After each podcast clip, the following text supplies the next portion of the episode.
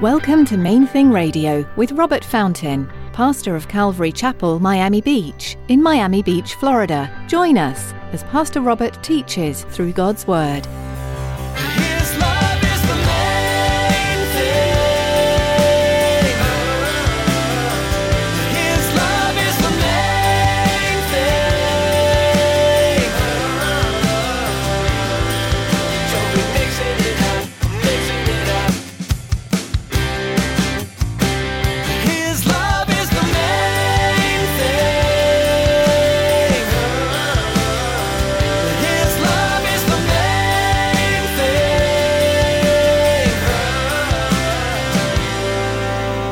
Second point, if you write things down, expecting opposition guards our hearts. He says that we would not be made to stumble. When we don't expect it, then it's a sucker punch. I, I was, I thought I was doing everything right. Why is this bad thing happening? Why is this not going the way I thought it would go? Why are you not blessing this if I'm following you and I'm doing this the way I thought you told me to do it?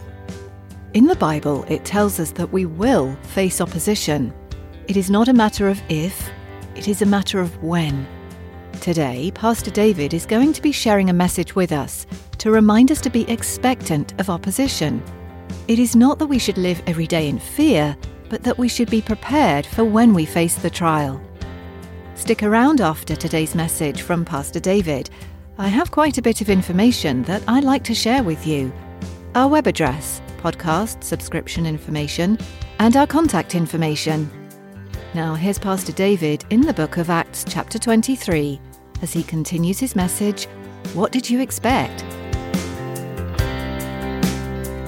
His love is the main thing.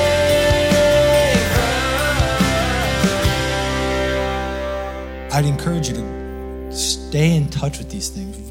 Open Doors, Voice of the Martyrs. Um, there's lots of different missions organizations that are in different countries doing this stuff. We, we're really connected with far-reaching ministries, with Youth with the Mission, right? And they have publications. You can read about what's happening in the world today. And I'm pointing all this out because I've been really convicted about my own expectations of following Jesus subconsciously, I expect that if I'm following right, the God of miracles, the waymaker, that things are going to just work out. You know, if they don't, maybe it's because I did something wrong that day, and so that's why it's not working out, and I'll pray harder tomorrow, and then things will be perfect again. Right? He said, that's not what he told us to expect. And it's not a sign of failure when things are hard. In 1 Corinthians 15 19, he says, If in this life only we have hope in Christ, we are of all men the most pitiable. This is one that I, am trying to come back to more and more lately. I feel like God keeps bringing me back to this verse. What he's saying is, if my hope in Christ were only for these 60 or 70 years, it doesn't make sense. It wouldn't make sense to follow Jesus. The promises of Jesus are eternal. The good he promises us are eternal. He says that when he returns, he's going to restore the universe. We're going to reign with him. It is his good pleasure to give us the kingdom. But he also promises with equal authority that if we follow him, it's going to be painful. He says we need to expect it so that we would not be made to stumble. Second point, if you write things down, expecting opposition guards our hearts. He says that we would not be made to stumble. When we don't expect it, then it's a sucker punch. I, I was, I thought I was doing everything right. Why is this bad thing happening? Why is this not going the way I thought it would go? Why are you not blessing this if I'm following you and I'm doing this the way I thought you told me to do it? Right? Paul was obedient. And it meant that his countrymen rejected him and that he was in prison and that he was tossed around between these different Roman governors for the next couple of years. As the response of his obedience, as the, the product of his obedience, that was part of it. And this is not a promise that we usually put on our bathroom mirror, right? When we think about the books of the promises of God to speak over your life, the promise of suffering is not at the top of the list. But maybe it should be. He isn't telling us to seek pain. He's telling us to seek Him and be prepared for the pain. In Luke chapter 14, it tells us that great multitudes were following Jesus. The crowd started to come to him. And so he turned and said to them, If anyone comes to me and does not hate his mom and dad, his wife and kids, brothers and sisters, yes, and his own life also, he cannot be my disciple. Again, like, there's a lot less people with that in their Instagram bio or tattooed on their arm, right? Whoever does not bear his cross and come after me cannot be my disciple. For which of you, intending to build a tower, does not sit down first and count the cost, whether he has enough to finish it? Right? If you're going to build your house, if you're going to, you, make sure you've got enough credit, enough money in the bank to do it. Otherwise, after you've laid the foundation and you're not able to finish, everyone who sees it begins to mock, saying, This man began to build and was not able to finish. What king going to make war against another king does not sit down first and consider whether he's able with 10,000 to meet him who comes against him with 20,000? Or else, while the other's still a great way off, he sends a delegation and asks conditions of peace. So, likewise, as you build your life, as you face the battles of this life, Whoever of you does not forsake all that he has cannot be my disciple. Jesus makes it clear that he's not asking you to be a jerk to your mom and dad and wife and kids, to speak hatefully about yourself and to yourself. That's not what this is saying. What he's saying is there can't be a competition for the throne of my heart between am I going to serve Jesus or mom, dad, wife, kids, my own desires? When the two are at odds, when obeying Jesus and following Jesus runs contrary to the desires of my own heart, to what my kids want wife, mother, father, family, job there can't be a competition.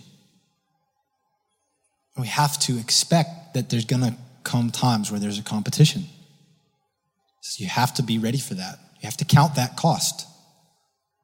It's everything. And when the cost comes, it exposes where our heart's really at. He's faithful to use those things to show us, oh, yeah, that was, maybe my job was on the throne of my heart a little bit too much. And I, you know, this is costing me something here.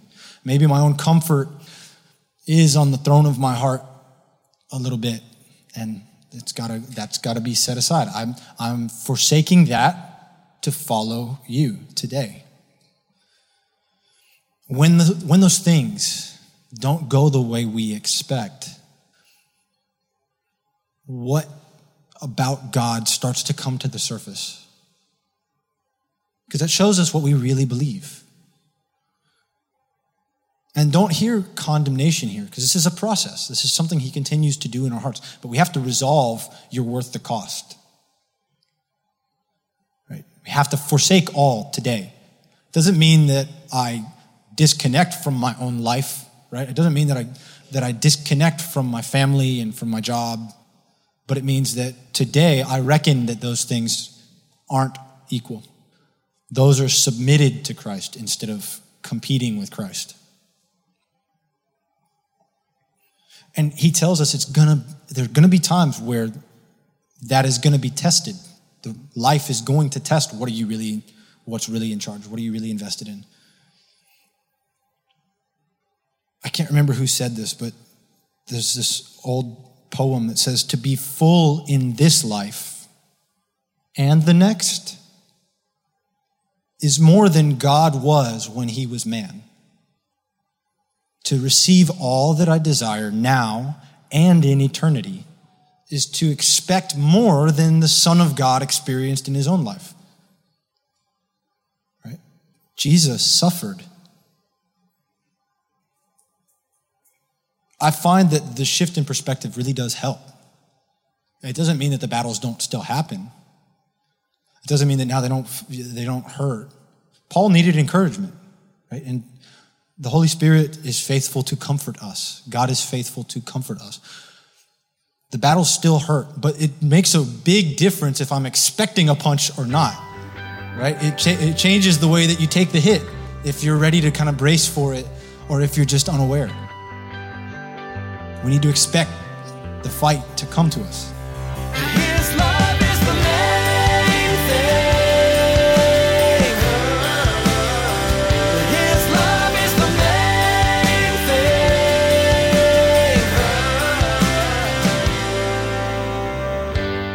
Joining us today for Main Thing Radio. Pastor Robert will have more to share from this study in Acts when you tune in again.